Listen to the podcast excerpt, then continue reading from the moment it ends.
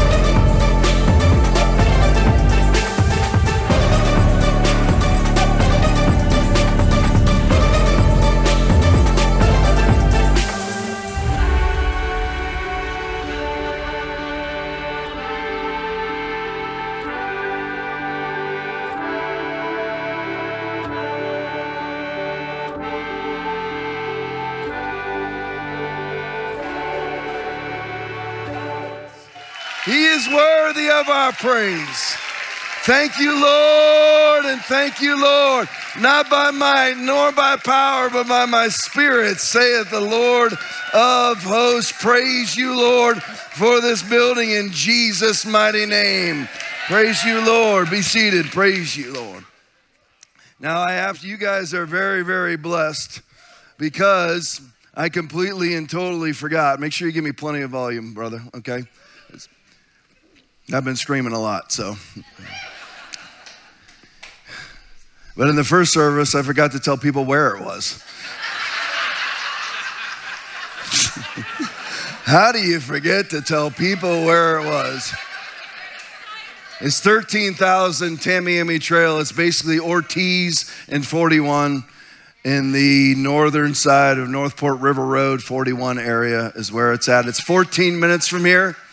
It's exactly 14 minutes. So, those of you living, and some lady thought I was, there's two fellowship churches, one in Rotunda. That's not it. That's Fellowship Church, two different denominations. This is Fellowship Church out of Houston or Dallas. Which one is it? Do you remember? I don't remember, but out of Texas. But anyway, but we bought that building. It was a satellite church. It used to be Biscayne Baptist Church, for those of you who are Biscayne Church. So it seats a little, little over a thousand people at max volume. To build that building today, you're looking at 13 to 15 million dollars. We bought it for 5 million.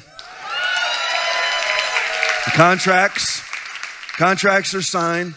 Uh, thank you to the Carruthers for that awesome video. God bless. There they are, right there. God bless you guys. Thank you for that.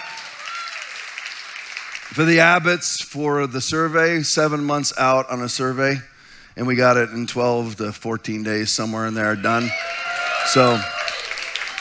Uh, my wife and Buck Settles orchestrated the entire deal. God bless her. God bless. I stay out of it. I stay out of it. This might surprise Ty. You monitor my volume. I'm too loud, turn me down, but just give me right, right on the brink.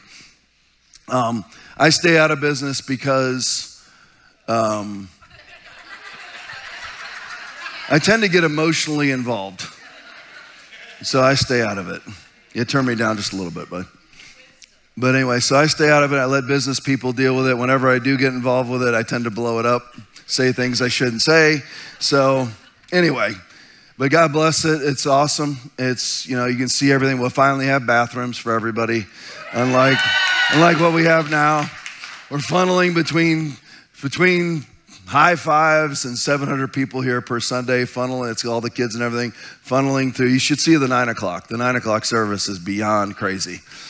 So for those of you that come to that one too, it's just absolutely packed. Which I thought it'd be the opposite, but it isn't. But we're going to go back to we'll go back to one service at 10 a.m. when we do go back. But here's the thing you need to be shooting to be overwhelmed with people. We need to fill that place, get to a thousand, and then go to two services again. That's what we need to be doing. There are very, very few churches like ours on the planet. I'm not kidding you. You can go to Pittsburgh with Jonathan Shuttlesworth, Revival Today Church, the River Church in Tampa, Artur Pawlowski's church, everybody else, and I know there's exceptions to it, Greg Locke's church, and a few others that people bring to me at the door. You forgot them. I don't, don't bother. I get it. I probably know them. I just forgot them now. But there's very few. We will be a southern outpost of freedom forever. We will never close. We will never mask. We'll never lock down. We'll never vaccinate. We'll never be vaccine pimps and whores. And if that bothers you that I say it, let me just reiterate this to you I don't care. That's what they are. They're vaccine pimps and whores. There's nothing else to call them. So we will never do any of those things. I don't care what Klaus Schwab says about, oh, you know what, you're going to have to lock down for climate next. You know what? He can take that and shove it up his own caboose. The thing is, we're never going to close. We never will. That's the way that it is. I don't care who the governor is of Florida. I don't care who the president is, is of the United States. The Constitution says we have freedom of religion, freedom to assemble, and we will stand. We will stand. Period. Always. We will stand. We will not. And this is what happens when you do stand and you implement the Word of God. If you implement the Word of God and you actually do what it says and says what it, and actually live what it says, follow its commands, don't do what it says not to do, this is what happens. Lots of other churches are closing. They're done. And I'm talking about even churches that were small mitigators. You know what? You come in, we're, we're, keeping our church open, but make sure everybody sits six feet apart. Make sure that you've got alcohol gel on. You can mask if you want. You can do what you just feel comfortable. Or they, you know, we, we've reopened our church. Everybody comes in, bring your own lawn chair, sit in your COVID clumps, but we're actually open because we don't want to spread COVID through the butt crack from one seat to the next. So we can't, we're going to close up all of our church seats and you bring in your lawn chairs so we don't spread COVID through our butt cheeks. It's absolute insanity. We are never going to be involved in any of that garbage ever. We're just so everybody knows. Listen, if you live in Rotunda, you live in East Englewood, yes, you now have to drive. You have to drive the exact same distance that I have to drive here 14 minutes. So just don't get all bothered and don't get all upset. We can't stay here. You can't, you can't build a building now. It will take us five years to build a building. Ask, I'm looking at Ty Abbott in the back. You can't buy. You can't. You can't, there's, you can't build right now. There's no construction materials. You want a steel building? Karen, Karen Sufferling said, How many months? 45 months out. 45 months out to build a steel building to get the materials. 45 weeks. Oh, 45 weeks.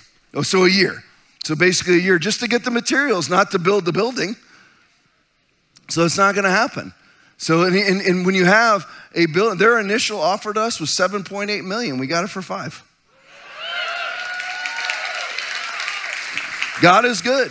Now be ready to give. Each man should give what he has decided in his heart to give, not reluctantly or under compulsion, for God loves a cheerful giver. You know what I've done? I got with my finance guy, shout it out loud, Jeff.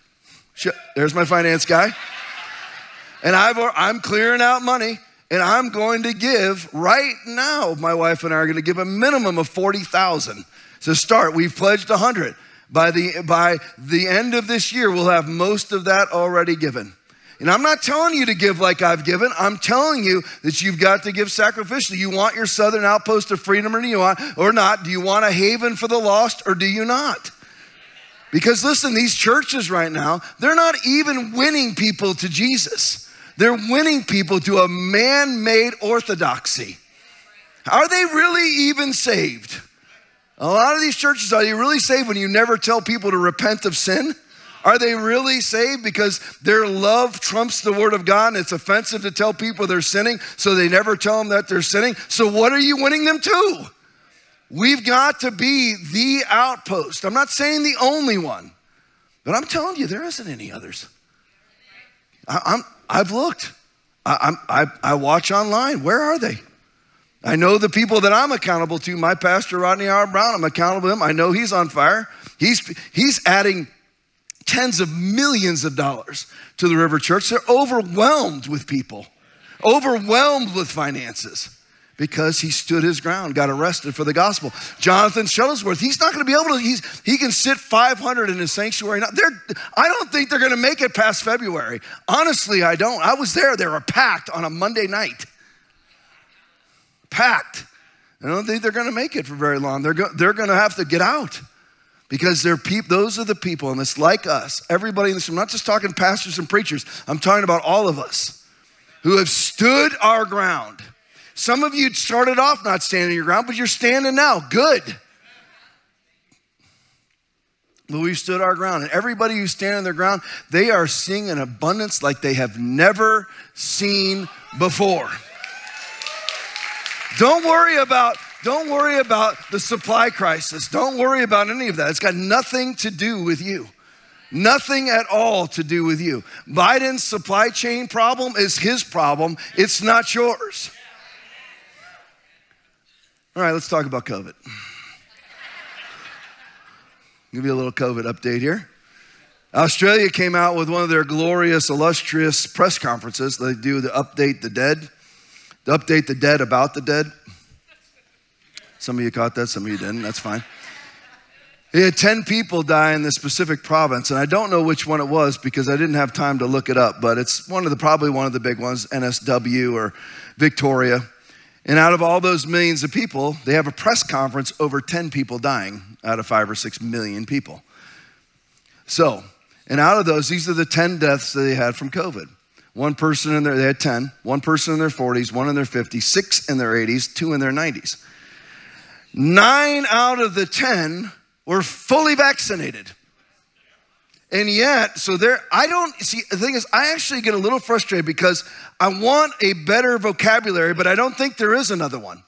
Because here you have nine out of 10 of their COVID deaths that they're doing a press conference about. We're fully vaccinated, we're following their orthodoxy, and yet they're still gonna tell everybody to go get vaccinated and boosted.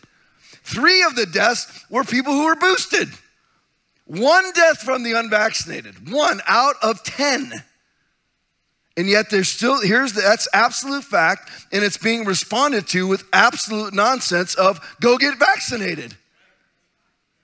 It makes absolutely no sense. Natural immunity, it just came out in a very universally accepted study, peer reviewed study, that natural immunity was six times better than vaccinated immunity when it came to the Delta variant. If you're getting a shot right now, and I hope there's people watching that are contemplating getting a shot. If you are, if you are contemplating getting a shot, the COVID shot, of course, don't. But here's the thing you need to understand you're getting vaccinated against a virus that no longer exists.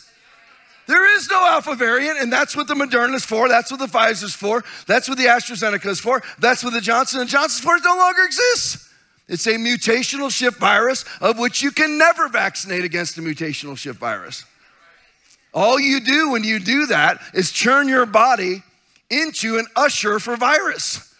Instead of a fighter against virus, it's called antibody dependent enhancement syndrome. Facts, it's the truth. That's why you're seeing the hospitals in Israel full of the vaccinated. The hospitals in Australia are 70% full of the vaccinated. Same thing in the UK. Well, why isn't that happening here? We must be different than them. You believe that? We're different biologically than the UK, than Israel, than Australia? No, they lie here. We have the Democratic Party here. Here's the stats coming out of the UK. You ready? 68 million people live there. How many people? Now, what they did is they had a FOIA request. In the UK, they don't send you redacted FOIA requests.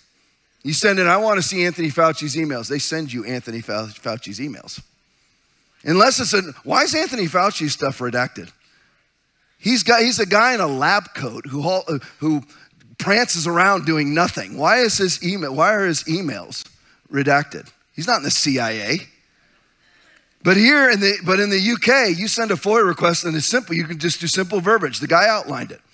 I want to know how many people have died of COVID exclusively. No comorbidities, no cancer, no other contributing factors, no motorcycle accidents, no gunshot wounds, no heads being cut off, no lightning strikes, which are all counted in the United States. They were caught in Minnesota, actually sending paramedics back to the hospital at a fatal crash. This is absolute fact. And drawing blood from a dead man to see if he had COVID after he was killed in the car crash. He did, and they counted him as a COVID death. We are the only ones doing that. Understand 860,000 Americans have died of COVID, but lo and behold, you never see a body wagon. 860,000 Americans, you're like, Tom, what does this have to do with Christianity? Some of you got that look on your face right now. I came here to hear a message because every single thing I'm telling you was to get us to where we are now, which is you can't buy, sell, trade, or travel without your vaccine passport, your QR coded mark of the beast. That's what it's about. And you don't see it, you are spiritually vacuous. If you don't sense it, you have no discernment. You have been art churched to sleep. You should see it. So he sends in the FOIA request. I would like to know how many people died exclusively of COVID, no mitigating factors, no comorbidities. 68 million people live in the UK. How many people died just of COVID? Since it all began in December of 2019. How many people? So, over two years, 6,000. What do you think it is here? It's about 30 to 50,000. Same as the flu season. 30 to 80,000 every year die of the flu. But now they're counting everybody who's dying with the average age of death of COVID in America is 79 to 80 years old. The average age of death is 77. And you think 860,000 people have died of COVID? Or was it with COVID or presumed COVID? They broke down the ages. So 6,000. That's the truth. They can't hide it. I wonder why they're lifting all their restrictions right now in the UK. You know why? It's not out of the goodness of their heart. They're doing it because they tried a universal globalist technocracy takeover, and people like us said, no, thank you.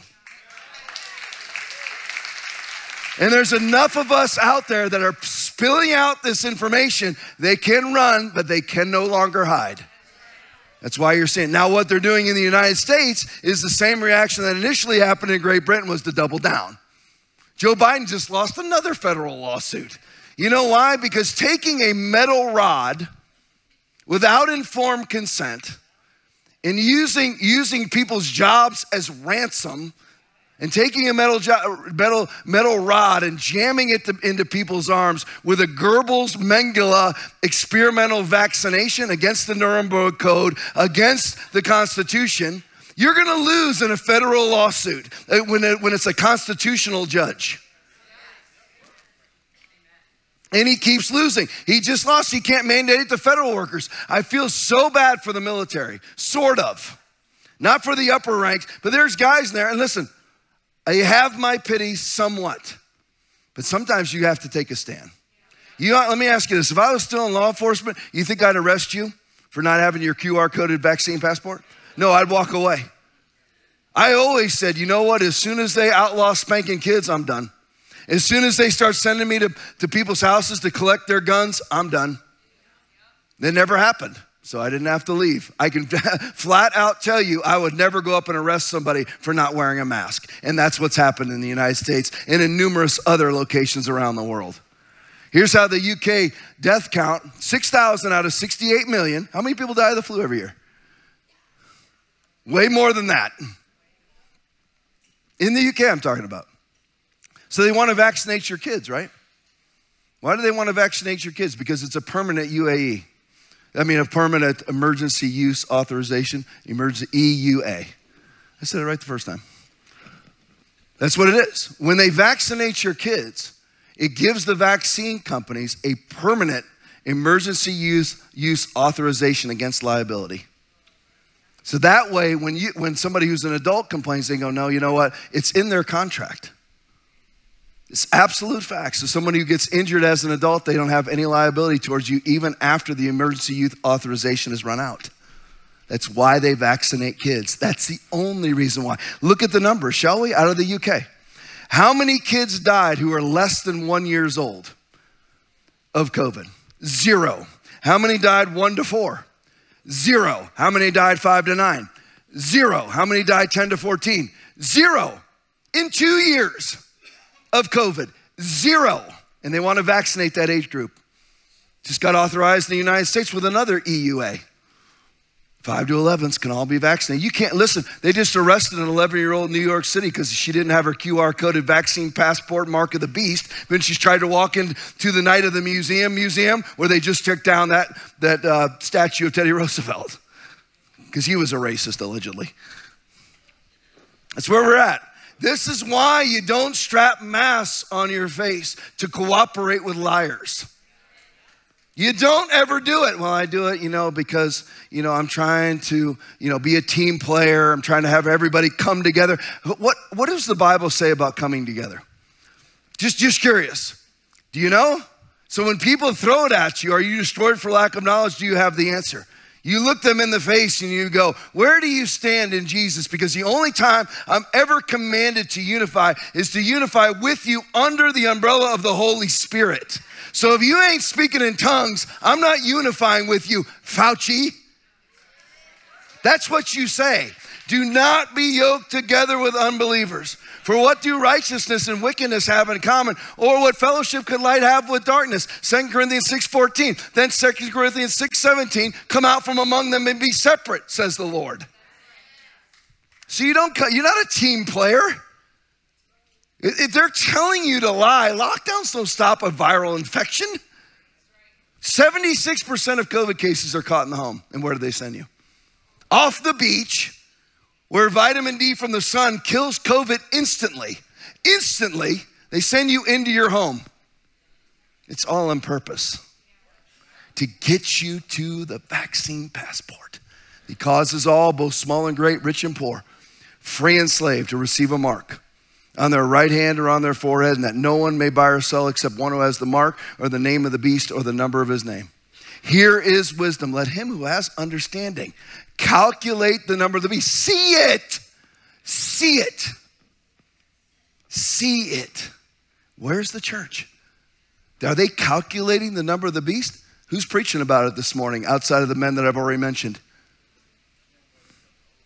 No, it's love part 48. How to Be a Better You, part 47. At the movies is back.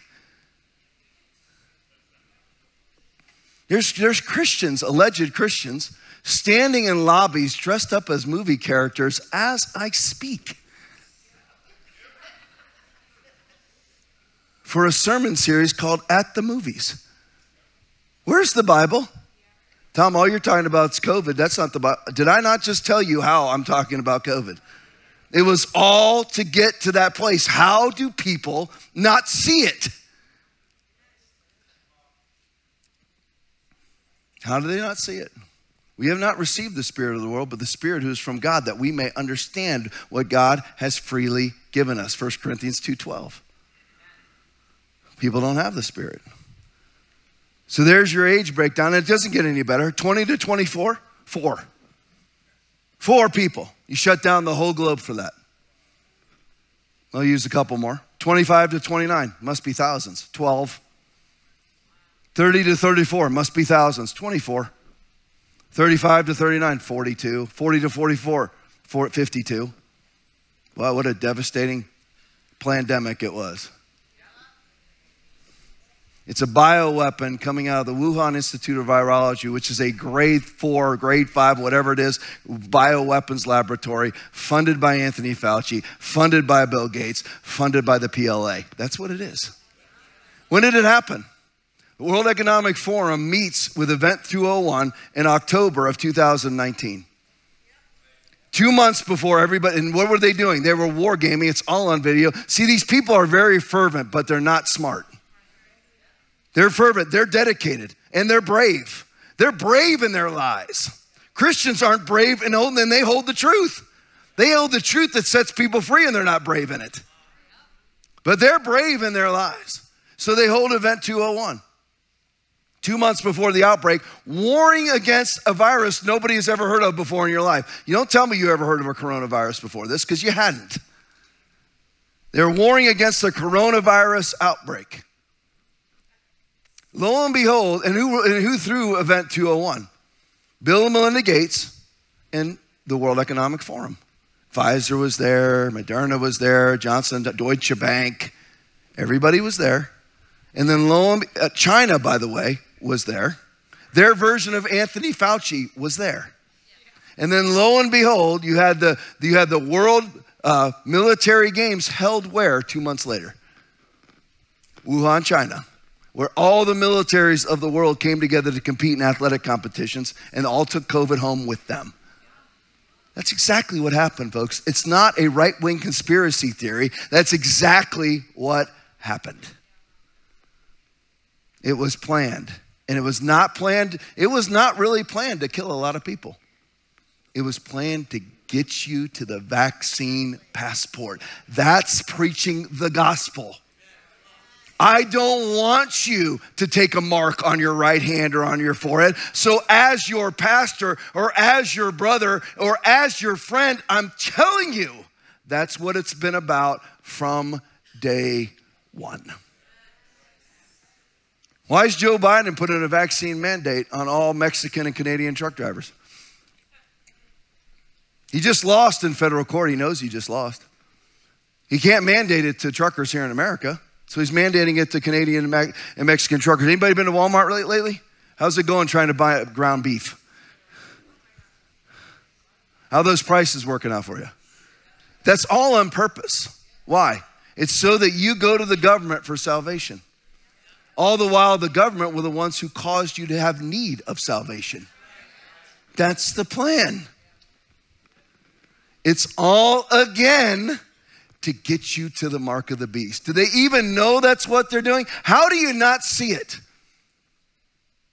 In Australia, Canada, the entire European Union, all of Israel, New York City, you can't buy, sell, trade, or travel without the mark of the beast, without your vaccine, your QR coded vaccine passport. How do you not see it? Where's the church? Where are the big names? I want you to think about your, big, your favorite big name right now. Tom Lively. No, I'm just kidding.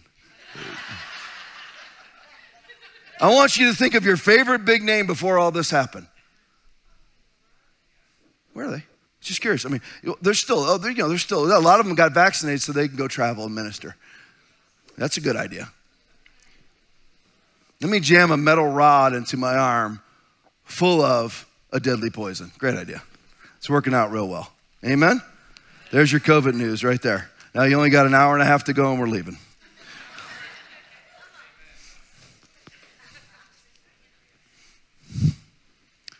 Ephesians chapter 4, verse 17 and 18, we're going to launch right there.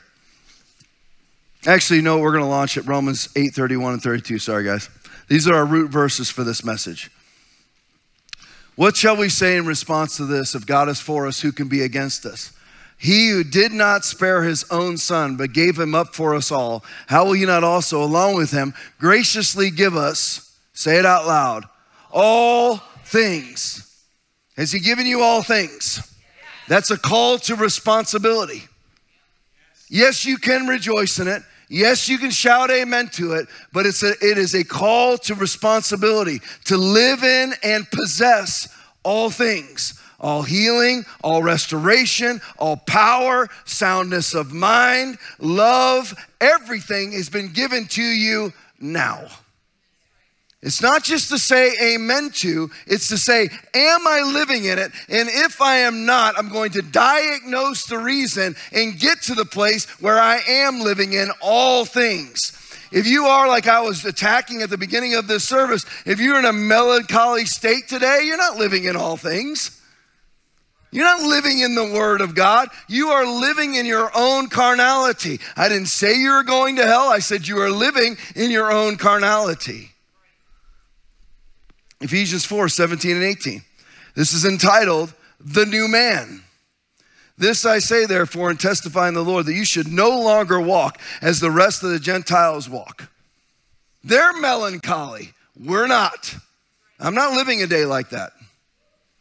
I'm not living it, I'm not putting on sad music and getting melancholy. The Lord sternly corrects me when I start heading that way. If you're a little pouty pants, understand who you are.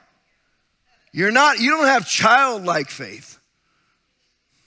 You're just simply a child. I just, you know, need a mental health day.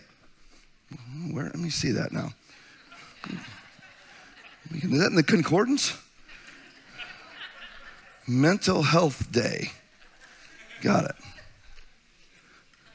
This is why the church closed. The church doesn't run by the Bible. The church runs by whatever fills the offering plates. The church runs by whatever does not offend. The church runs in its humanistic version of Pharisaic love. No longer walk as the rest of the Gentiles uh, walk. You know what no longer means? This is deep. This is really deep. Ready? No longer. Period. However they walk, you don't. They strap masks on, you don't. Whatever the next thing coming out of Davos, which is meeting this week, you say no to. If you don't know what Davos is, you need to get informed. Having their understanding, the world, having their understanding darkened, being alienated from a life of God because of the ignorance that is in them. Boy, that would preach well in our church because of the blindness of their heart. For those of you who don't know what I'm talking about when I say ARC Church, let me make it plain. It's Association of Related Churches. They're the discotheques that call themselves churches. Have, have canned sermons they're all preaching at the same time called Toy Story, Naked and Unafraid, Sand and Stars, At the Movie, Summer Playlist. Not one thing about sin, not one thing about hellfire and brimstone, not one thing about the great white throne judgment, not one thing about repentance, ushering most of their congregation straight to hell because most of their congregation is still living in sin because nobody ever told them to repent. We're not like that here. I've never changed ever. I've grown and I know more now than when I got saved at 18. But when I got saved at 18, I turned from my sin. So, in order for us to no longer walk like the rest of the Gentiles walk, having their understanding darkened, we must be sanctified. Most Christians are not in the process of sanct look at me now, are not in the process of being sanctified. They're in the process of digging their heels in and waiting for heaven. That's not what you're called to do. You're called to be consumed. Hebrews 12, 28 and 29. Deuteronomy 4, 24. For the Lord your God is a consuming fire. You're supposed to be getting consumed by God, not digging in your heels and going, well, someday I'll be happy when I get to heaven. It's not even your reward. The reward of salvation is the power and presence of the Holy Spirit, not your end destination of where you're going to live. What makes heaven great? Heaven itself or the Holy Spirit or Jesus or the Father? See, we must be sanctified. Sanctified means what? Made useful, made holy. Now, here's a great way to sum it up to make productive or conducive to spiritual blessing.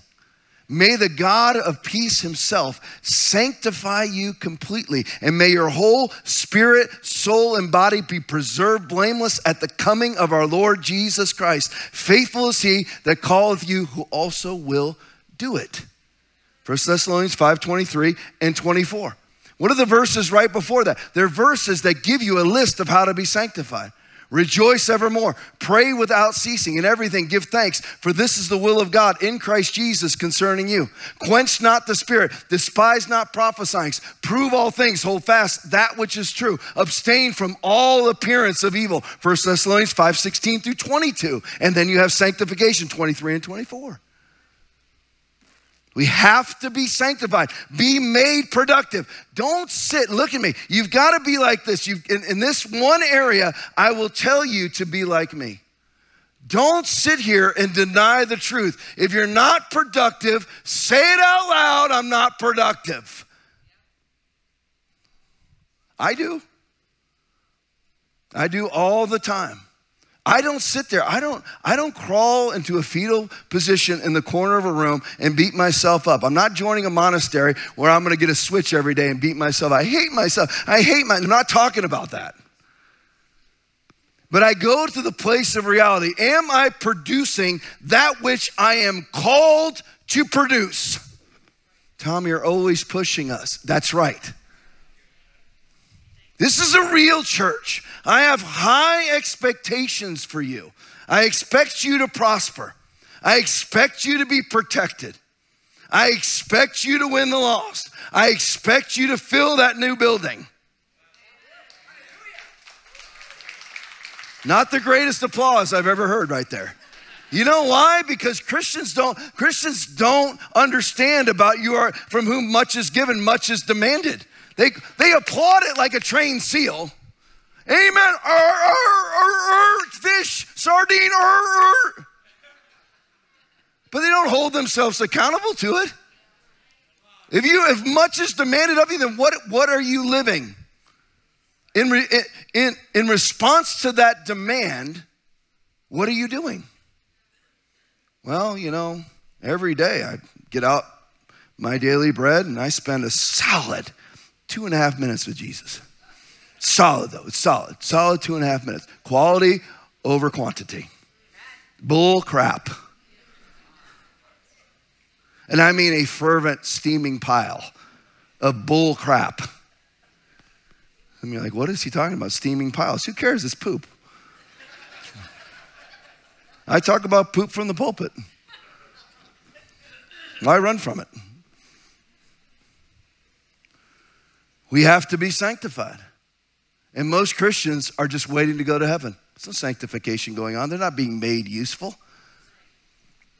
I, have told you this flat out from the pulpit. I've wasted, I got saved in 1987, and I wasted three quarters of those years from now, from then until now. I'll say it, why won't you? There's no, you're no different than Fauci if you don't. You're no different than the people from Australia if you don't. Get vaxxed, get vaxxed. But nine out of 10 people who are dying right now are fully vaccinated. Get vaxxed, get vaxxed. I am producing, I am producing. Where? Where? Be honest with yourself and say, you know what, I wasted years, but no more. Psalm 84:10. Here's the thing: you're called to live 120 years. You actually have double the life, almost double the life of most of most Americans. You're like, Tom, you are so full of it. Why, why am I full of it? My spirit shall not strive with man forever, yet his day, for he is indeed flesh, yet his days shall be 120 years. Genesis chapter 6, verse 3.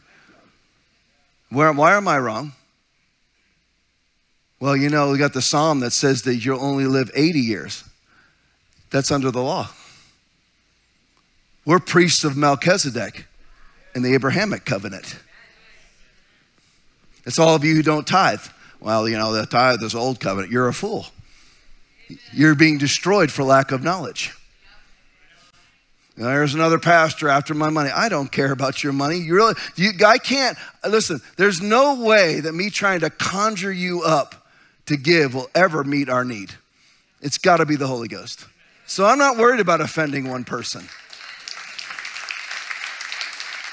It's not Old Testament. It came from Melchizedek, which is the Abrahamic covenant, which is the mirror covenant to the new covenant.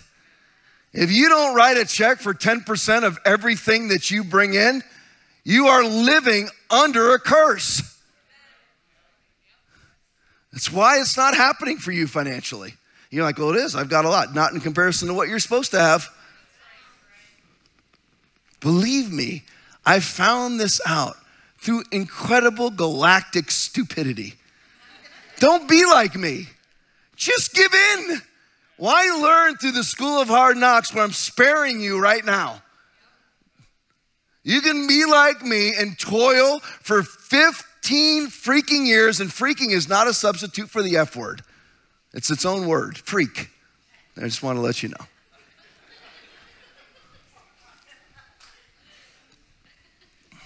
See how informative this church is? It's just right on the.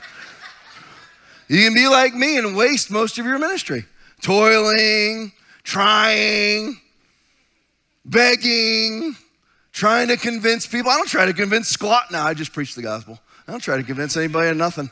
If people come up want to talk to me, I'll, I'll talk to you all I want. I mean, all you want, I'll talk to you. Well, not all you want. all I want. But you can be like me if you want and waste 15 years. Tommy, how can you say that? I'm saying it. There was good things that happened. Doesn't mean most of it wasn't a waste. I quit, I'm back. I quit, I'm back. And just waste your life. Like I did. And what happened was God is so merciful. He said, Here's an open door, Tom. Here's an open door for you. Meet Rodney Howard-Browne. Here's an open door. What are you going to do? God's telling you to give, give 10% of your ministry's money. We're, we barely make the rent here at that time. If we got a $4,000 offering, we would jump for joy. I remember one time we filled this room back when the stage was over here. Filled it. I'm like, oh man, it's going to be a great offering. $900. It's 200 people here. 900 bucks? Why don't you just spit on me? Just 900 bucks? And then God said, here's a little open door. Tithe your ministry money. Tithe to Jonathan, tithe to Pastor Rodney. Jonathan Shuttlesworth, Rodney Howard-Browne. We had nothing in the bank, basically nothing, 30 grand maybe. In a year and a half later, $600,000 there. Another half a year later, I mean, we're over a million dollars in there now. 1.1, 1.2 million dollars. I spent 15 years and I accumulated through my own great, wonderful efforts 30,000. Now we don't we don't cut costs. We need a speaker, we buy a speaker. We need something for the podcast, we buy something for the podcast. Whatever it is. You're, that's called sanctification. It's called learning. Listen, I told you this, and I don't mean to be redundant, but you, I want you to get it. When I said, you know what, Lord, we had $856,000 in the bank. And this deal was coming to fruition through the hard work of my wife and Buck Settles. The deal was coming through to fruition. And they, we had to up what we put down. Because we were going to give half a million dollars down. We upped it to 750,000. So I'm like, man, 750,000? That means that we're only going to have 100 grand in the bank. So Lord, I want another 150,000. Tom, how dare you? I, that's what I wanted. How dare you say, how dare you act like that with God? How do you act like, what do you act like, how do your kids act like towards you? Dad, I want it. Oh, well, tough. You're not like that, so stop acting like you are. I just gave my $65,000 truck to him. Just take it. He's my son. Take it. Go beat people up. That's what you want to do for a living. Go ahead. Take my truck to go do it. Drive to Orlando and go punch somebody in the face and drive back home. Thank you. I love him. There's no thought about it. And neither is it with God. Lord, I want 150,000 because I want to feel comfortable. What's wrong with that? Nothing. So God said, no problem. Literally, it's not literally, but it's the vibe is literally. No problem. All you got to do is sow a seed. How much, Lord? 10% of 150. 15,000, but then that, t- you know what my thought was? Here's this great man of faith. But Lord, that takes me down to 840,000. What's the matter with me? So I said, Where do you want me to send it? He says, Jonathan Shuttlesworth, and the door shut. Boom, there's nobody else. Send it to him. And I said, Here comes my great stand of faith. I'll think about it.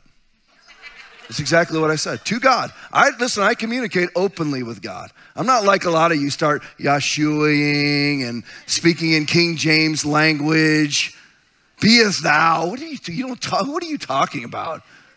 You think that language is superior to how you normally talk? So I said, Lord, I'll think about it. So I was out in the hot tub, which I sit in every day, worrying about all the Christians who are offended.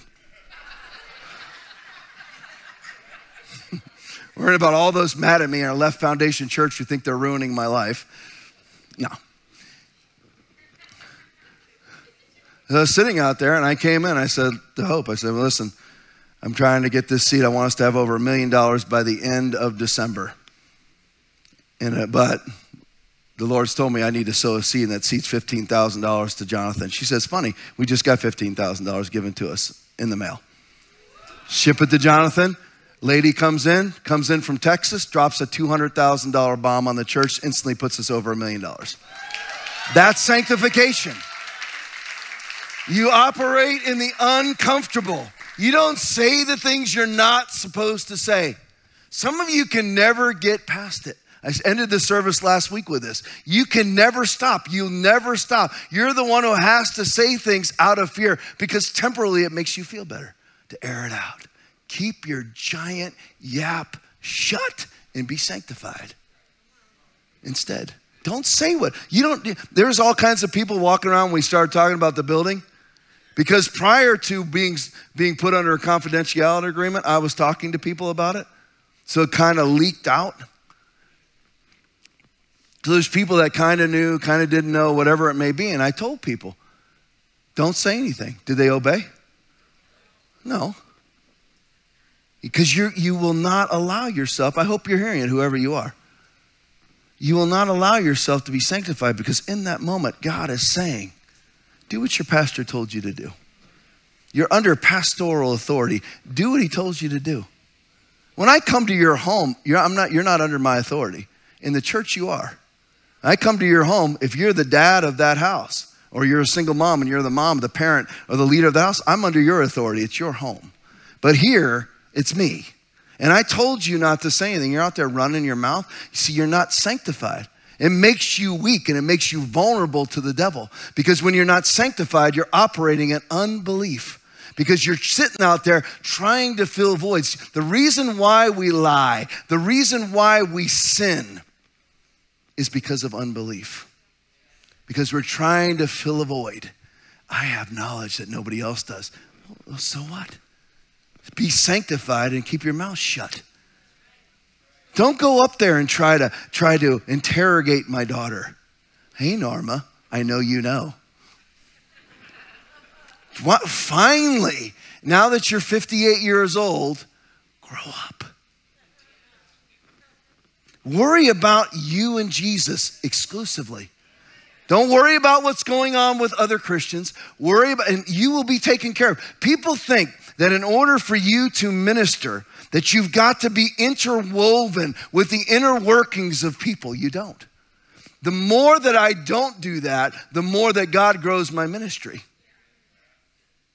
What you do is I concentrate on me and Jesus. And spillover effect makes me a better pastor. Not me trying to be a better pastor. Just concentrate on Jesus. It's all oh, it's so simplistic. Have you ever tried it? Oh, I tried it. I tried it for a week. You're willing to diet for months, but you won't try Jesus for more than a week. Just you and Jesus every day in the prayer closet, memorizing scripture, speaking in tongues, giving him the time that he's due. You won't do it. You won't do it. Why? What's more important? We have a busy life, sacrifice it on the altar of God. Therefore, I urge you, brethren, in view of God's mercy, offer your bodies as a living sacrifice, holy and pleasing to God. Cancel the soccer games. Tell your boss, no, I'm not going to work overtime anymore. God will take care of you. Your God will supply all your need. Where is your faith? Philippians 4:19. You must be sanctified. Here's the verses I use all the time. Just said one. Romans 1, Romans chapter 12, 1 and 2.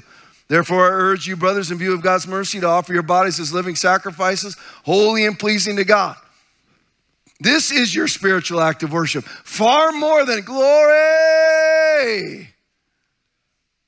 Offer your body instead as a living sacrifice to God. Which isn't, by the way, again, I'm stuck on this probably because the Holy Spirit is making me be stuck on it. That's not some kind of melancholy, Pharisaic, putting grimaces on their face because they're fasting sort of move. It's offering your body with gleeful happiness to God as a sacrifice. He's worthy.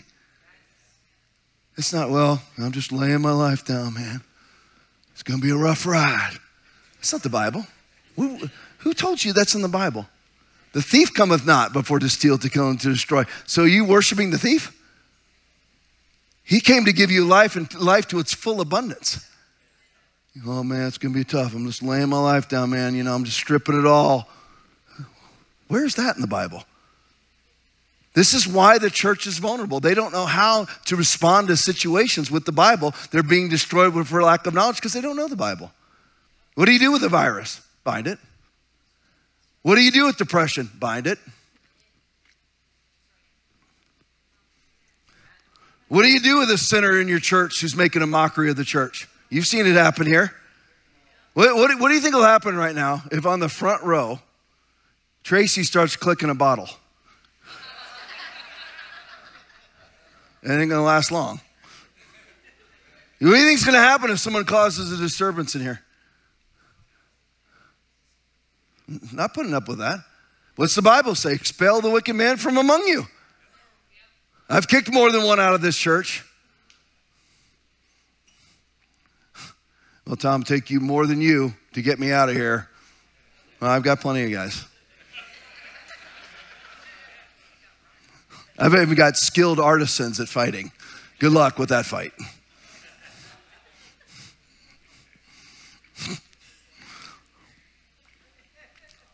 Do not conform any longer to the pattern of this world, but be transformed by the renewing of your mind. Sanctification. Then you will be able to test and approve what God's will. Should I date that guy? Only if your mind's renewed will you know. It's that important. Should I go into business with that person? Only, only with your mind. When people, Christians, hop into business with unbelievers all the time and they don't come to me and ask, I'll tell you, don't do it. Yeah, but he's offering me this or she's offering me that. Don't do it. Hell is coming if you do. His good, pleasing, and perfect will. 1 Corinthians 2:12. We have not received the spirit of the world, but the spirit who is from God, that we may understand what God has freely given us. You've been given all things, but only through the Holy Spirit will you understand it. And in order for you to get in connection with the Holy Spirit, you're going to have to speak to him. You're going to have to spend time with him. You need to be baptized in him. Otherwise, you're walking around in the dark, calling yourself a mature Christian. I am so sick of Christians who think they're mature. I will flat out tell you, I'm not. Tom, you're pastoring a church. Sorry. I don't claim maturity. There's not enough fruit there. When, I, when you're Rodney Howard-Browne and 38 million people have been saved under your ministry, I think he can go ahead and say he's mature. For me, struggling and toiling for 15 years, never growing, I think I've got some maturing to do. Well, that means, Tom, we're just free for all. Under you since you're call, calling yourself immature, that must mean we're mature and we're going to do whatever we want in your church. Yeah, good luck with that. I'm very mature in some areas and immature in others. But I acknowledge it. Do you? Are you broken before the Lord? The Lord is nigh unto them that are of a broken heart, and saveth such as be of a contrite spirit. Psalm 34, 18 and 19. You're wondering how to be blessed? Be broken. Admit the truth. I stunk as a parent. Some of you need to say it. You're still lying to yourself. Your kids aren't saved. They're living with their girlfriends, living with their boyfriends. You need to say it out loud. I stunk as a parent. Say it out loud. I've told my own kids, the only reason why I've been successful as a parent is because I'm broken and contrite. I go to my kids and say, I sinned. Do you? Have you? Or you just cover it up? Hebrews 5:14. But solid food is for the mature. This is all sanctification, who by constant use have trained themselves to distinguish good from evil. Matthew 17, 19 through 21. This is the ultimate sanctification. Then the disciples came to Jesus privately and said, Why could we not cast it out? So Jesus said to them, Because of your unbelief, for surely I say to you, if you have faith as a mustard seed, you will say to this mountain, Move here to there, and it will move, and nothing will be impossible for you. How bait this kind goeth not out but by prayer and fasting? Putting the effort in? Listen, right now, I'm fasting. Sugar. Brutal. I thought I was in for 30 days. I found out one day in that I was in for 40 days. That's my wife. 40 days. Got to be 40. Why can't be 30? I'd be almost done right now. I'm 23 days in. It's not all sugar everywhere. It's the ones, the sugar that I love. No Slurpees. That's number one. No sodas. No candy. No donuts. No Pop Tarts. Nothing. What are you, a child? I guess so. I don't care. I like what I likes what I likes. I like hauling down a whole bunch of Pop Tarts at three o'clock in the morning. Fine. I nibble out all the, I go all the way around, nibble off all the edge, and then I eat the middle. I eat crunch berries. I eat all the regular Captain Crunch, and I leave all the giant coagulation of crunch berries. Am I dreaming about sugar right now? Yeah, because I ain't getting it until February 10th. But it's helping. Listen, you, you deny yourself, you make your carnality smaller, which makes your belief bigger. That's what prayer and fasting does. It does not move God, it moves you out of the way of what God has already done. Now you can distinguish between good and evil. You've not received the spirit of the world, but you've received the spirit from God, that you may understand what God has freely given us. You don't get that unless you're putting in spiritual effort. Okay, see how quiet it got right there? Everybody loves it until you tell them to do something. Because you've been taught that Jesus did everything. Jesus did everything, but you recognizing what he's done through your spirit, through your soul, through your mind will only come by prayer, fasting, faith, fellowship taking stands, putting time in, prayer, Bible study, worship, and fellowship. That's not very sexy. That's the Bible. People don't want to hear it because everyone wants to go home and be mesmerized by a screen because it's relaxing. It's not the purpose of life. You, are you hungering and thirsting after righteousness? For they shall be filled. Matthew 5, 3 through 11, the Beatitudes. You got a hunger and thirst. I press toward the mark. Does that sound like a relaxing faith? I am crucified with Christ, nevertheless I live. Is that a relaxing faith? Galatians 2.20 was the last one. I don't remember the other verses I said. But look at sanctum. So you have the, the, the, the, disciples. I know I use 17, Matthew 17 through 21 frequently in this message series, but we're going to use a new one now. So you have the unsanctified disciples right? And we'll use Peter as an example. Peter was right there. disciples came to him and asked, Why could we not cast out? Because you're, you're unbelief. So let's look at the sanctified Jesus, Acts chapter, I mean, the sanctified Peter, Acts chapter 9, 36 through 41. Tabitha restored to life. Now, I know your Bibles say Dorcas, but I'm not going to say Dorcas. It doesn't fly in America. You're like, are you changing? No, it's both. You can use either one. But if you use Dorcas, that's all you're going to focus on is Dorcas. We don't name people Dorcas in America for a reason. Anywho, the title is actually Dorcas Restored to Life. It's actually, I just changed it to Tabitha because that's also her name. Now I'm stuck on Dorcas. Man, I think I'm going to name my next pet I get Dorcas. I could name my current dog Dorcas because he's a dork. All right, at Joppa, there was a certain disciple named Tabitha, which is translated Dorcas. This woman was full of good works and charitable deeds which she did, but it happened in these days, in those days, that she became sick and died. When they washed her, they laid her in an upper room. And since Linda, Lydda, Lydda was near Joppa, and the, and the disciples had heard that Peter was there, they sent two men to him Anybody doing that for you? By the way, nobody's doing that for me either. So you think I'm preaching at you or am I preaching to us? They sent two men to him. That's where you need to be. Peter any better than you? He denied Jesus three times, once with cursing. He's better than you? No. He's just another person who decided to be sanctified. Between Matthew 17, 19 through 21 and Acts chapter 9, he decided to be sanctified. Do what he was supposed to do, not do what he was supposed to do. And see, you're spared too. People think I lay my life down, I'm losing. No, you're not losing anything but the garbage. And you're adding riches and prosperity and happiness and peace of mind. You lose nothing and gain everything in sanctification, being made useful.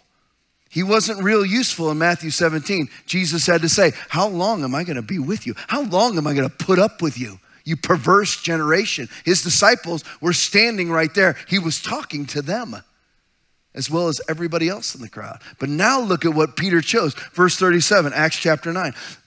Actually, no, Acts, uh, let's go, uh, verse 39.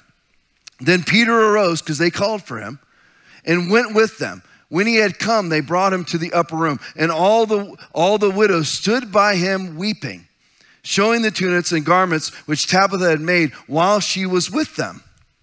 But Peter put them all out. The criers. That's not, look at me, look at me. That's not compassionate. But is it Christ like? Whoops!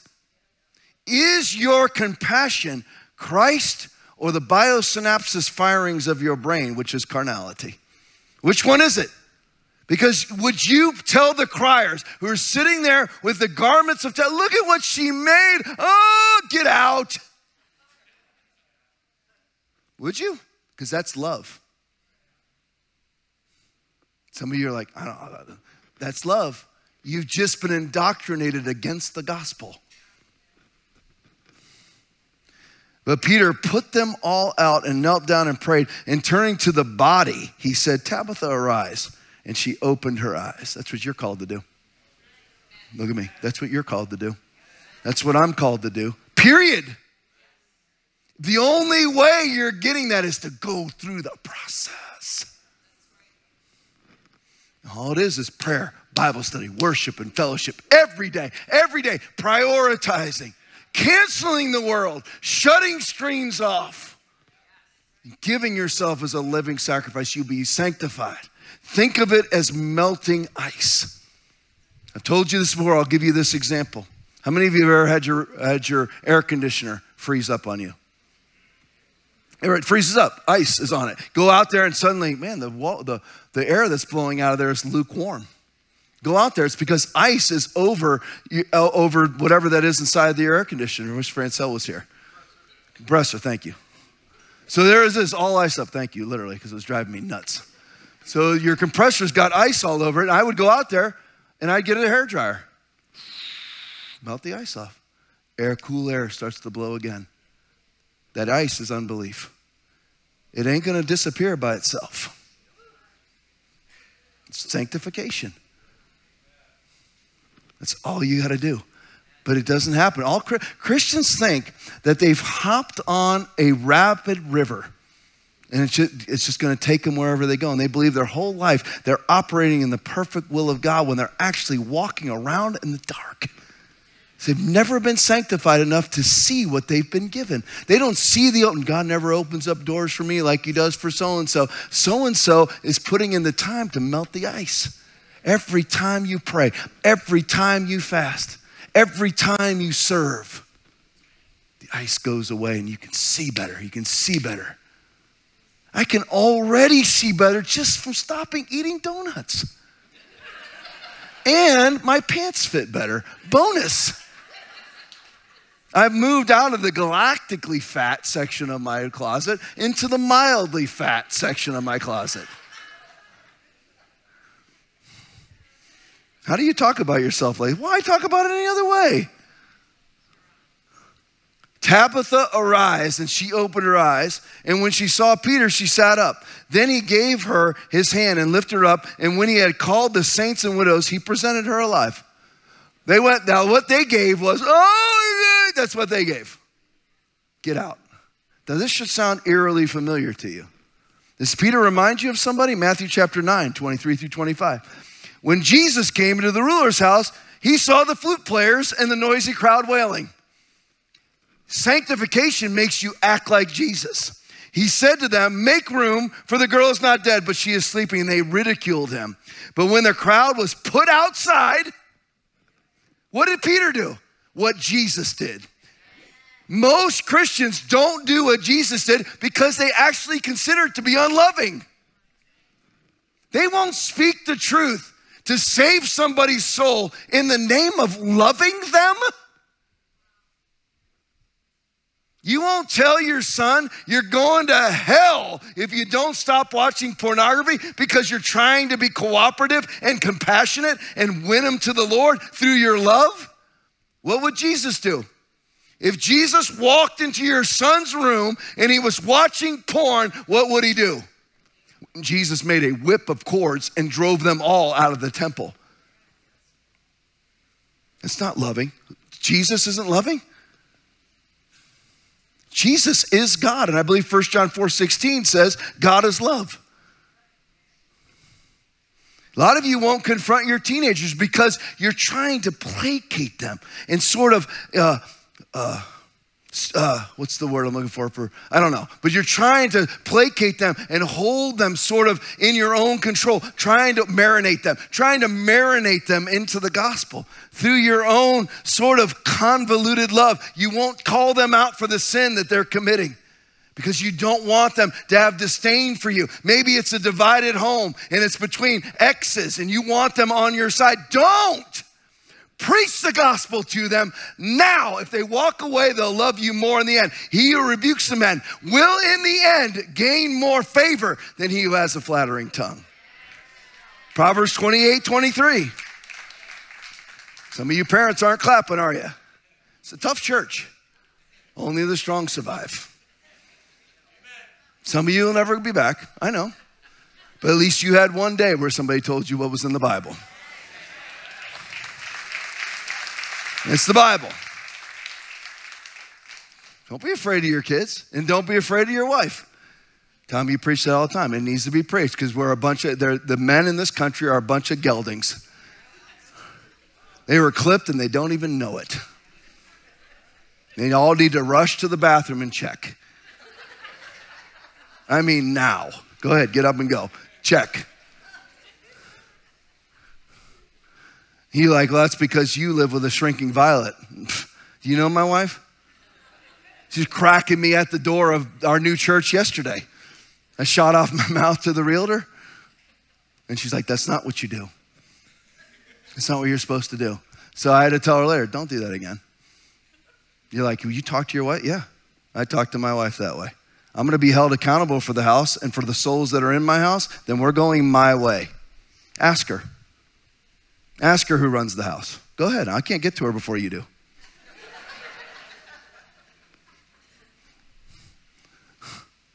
If I'm going to be held accountable for the souls in my house, then we're going my way. And you know what my way is? Bible. I will, my wife will submit. Ooh. See how that bothers everybody? Why does that bother you, ladies, when it's the Bible? Ephesians chapter 5, verse 22. Wives, submit to your own husbands as to the Lord. What's the verse before that? Submitting to one another as to the Lord. So we submit to one another, but when there is an impasse, my wife wasn't, wasn't even out of line yesterday. I just told her, you know what? When Tracy's around and other church people are around, don't correct me. Do it later. Just pull me aside and say, you're an idiot. I don't have a problem with that. But it's her deal. She's been working this deal. Believe me, it has not been easy. And for me to be out there, wasn't pleasing. I don't blame her. That's why I don't get involved in business. hey. That's why I don't get involved. Just go on, just preach the messages, yell at people on the podcast, and you're done for the week. Thank you. Okay, appreciate it.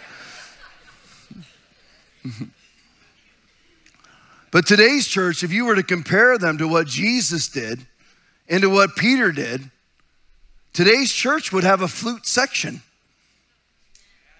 Today, with, with holes cut in their masks for the flute section. And Jesus would have to have a vaccine passport to get into the room to pray for the dead person, even though they're already dead. Mind transformed. Oh man, 111 already. Four minutes to go. Everybody good? Man, that daggum video I talked about the church. Oh no, it's COVID. I talked about COVID too long. I didn't get through any of this message today. Nothing. First service completely gypped. I hope they got something out of it. That was just a free for all out of my beautiful mind. That's all it was a giant free for all. Speaking of mind, mind transformed, knowing the will of God, understanding what has been given to us, and unbelief dispelled. That is sanctification. What are you doing to get to that place? Driving your kids' soccer practice ain't gonna do nothing. Being a great mom ain't gonna do nothing. Tom, there's a lot of value in being a great parent. No, no. Be a great follower of Jesus and let that spill over, and you'll inherently be great at being a spouse, at being a parent. A lot of you are trying to be great at things. Don't try to be great at them. Just go after Jesus. But seek ye first the kingdom of God and his righteousness, all these other things will be added to you. Matthew 6:33. Do exactly what God has called you to do and nothing more. That's what Rodney Howard-Browne says every service. It's resonated with my soul. Back to our root verse for the sanctification series. Now may the God of peace himself sanctify you completely. And may your whole spirit, soul, and body be preserved blameless at the coming of our Lord Jesus Christ. Faithful is he that calleth you, who also will do it. Sanctification means make productive or conducive for spiritual blessing. This is not optional. Is there this the odds of you surviving as a Christian when your theology is to dig your heels in and wait for heaven? It's like how many of you have been frustrated when back in the day when we could watch football without all the political activity? Remember all the your favorite team when they would go into their prevent defense? You're sitting here, you got it one, and for some reason they stopped playing that aggressive defense that they played all game long that was dominating the other team. And now at the end they go into prevent defense and they go right down the field and score. And now the game's close. That's what, that's what you're doing. If you're just digging in your heels and saying, you know what, I'm gonna make it, I'm gonna survive till I get to heaven. No, you're supposed to be going through the fire. The fire of the furnace of sanctification causes the silver to rise to the surface. You got to go there. You got to expose yourself to the Holy Spirit. From whom much is given, much is demanded. This is not an option. Stop treating it like it is. And stop with the fake humility. No, I'm nothing. I'm nobody. It's not real humility. You are. What, what, who are you? Who are you? The Spirit Himself bears witness with our spirit that we are children of God, and if children, then heirs, heirs of God, and joint heirs with Jesus, who never conduct a miracle in our lives, who never win a soul. Is a joint heir with Jesus. Sanctification is not optional. You're a joint heir. Much has been given to you. You've been given all things. God expects you to share. A lot of you think it's you think it's good to be poor. You think it keeps you humble. How are you supposed to do, how are you supposed to do or perform your God given duty to give your money away without money? How are you going to fund the end times harvest if you have no money? Well, we're going to send you, Tom. How are you going to send me? If that's your, if that's what, not everybody's going to go and preach from a pulpit. God doesn't care about any of this. He doesn't care. He cares whether you do what you're called to do. Every gift and every call is irrevocable. God has called you and gifted you. It's irrevocable. Even people who are dying right now are burning in hell, their gifts and their calls are still on their life. Irrevocable. They're never going to have a chance to use them. Don't let that be you. I'm not talking about just hell. I'm saying, you know what? Don't let it be you. I'll finish with this. How does one get sanctified? 116. Holy mackerel.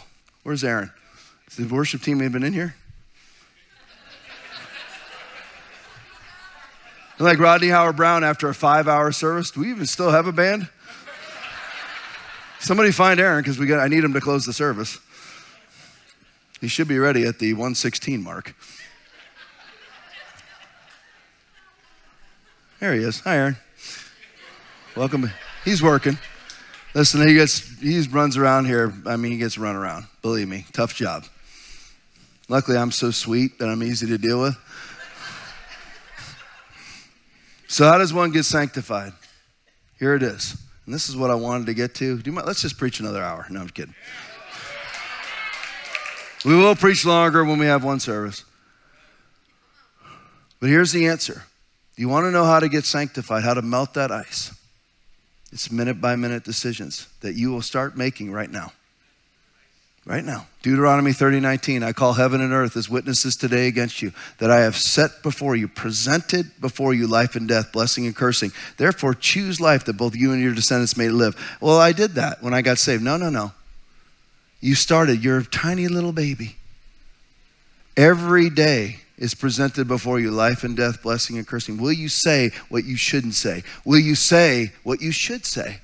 Will you do what you what you're supposed to do? Will you not do what you're not supposed to do? Every moment, every second. Will you let your mind fixate on things that are not godly? Or will you demolish every argument and every pretension that sets itself up against the knowledge of God? What will you do? Sanctification, minute by minute, second by second.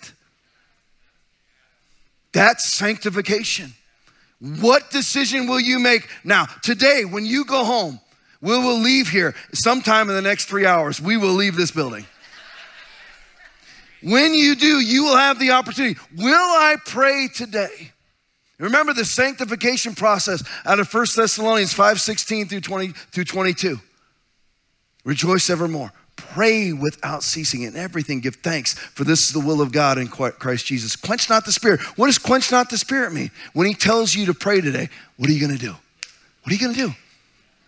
What are you, but this is on, but that's on. We are, we are worshipers of screens. We forsake the Holy Ghost for screens. He's telling you, pray, and what do you do? Uh, uh, and the ice stays on the AC. You don't even, you, you don't have the revelation to conduct a miracle. You don't have it. That's why they didn't work, because you didn't take care of business. You have to have a renewed mind to be able to test and approve what God's will is. And to have a renewed mind, you got to go to the one who renews the mind.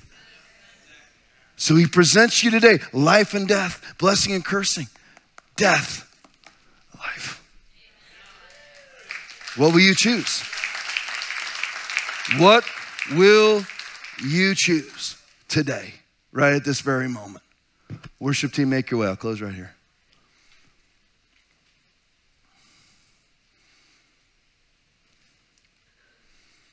The decisions that we make, I'll sum it up with this list in closing. I'm going to get you out of here. It's 119. We'll be out of here before 125. We'll make it do a quick close, but I want to finish with something solid here. Let me ask you Will you say it? Sanctification. Will I do it? Sanctification. Will I not say it? Will I not do it? Minute by minute. It's everything.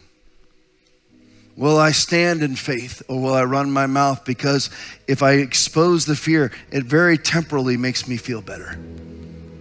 What if this happens? And what if that? Maybe you should never air that out so the devil doesn't know what you're thinking. Only God sees the heart. Devil has no idea what you're thinking unless you tell him. You can tell him by facial expressions, you can tell him by your words.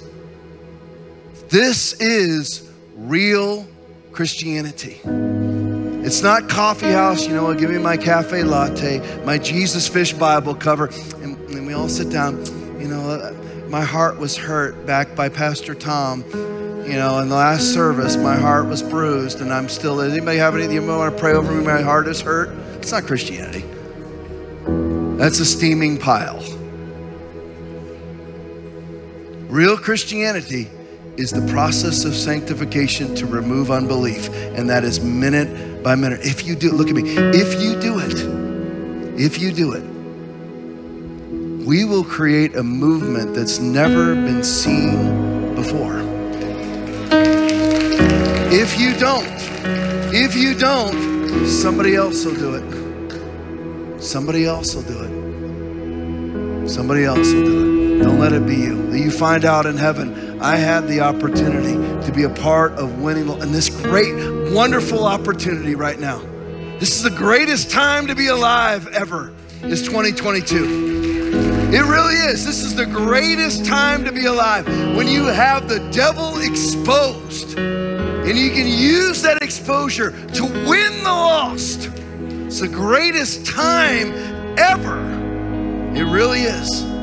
But in order for you to see the open doors, the scales have to be removed from your eyes. And that will come by prayer, Bible study, worship, fellowship, fasting, saying what needs to be said, not saying what doesn't need to be said, doing what needs to be done, not doing what you're commanded not to do minute by minute, hour by hour, and watch, watch the floodgates open. Are you?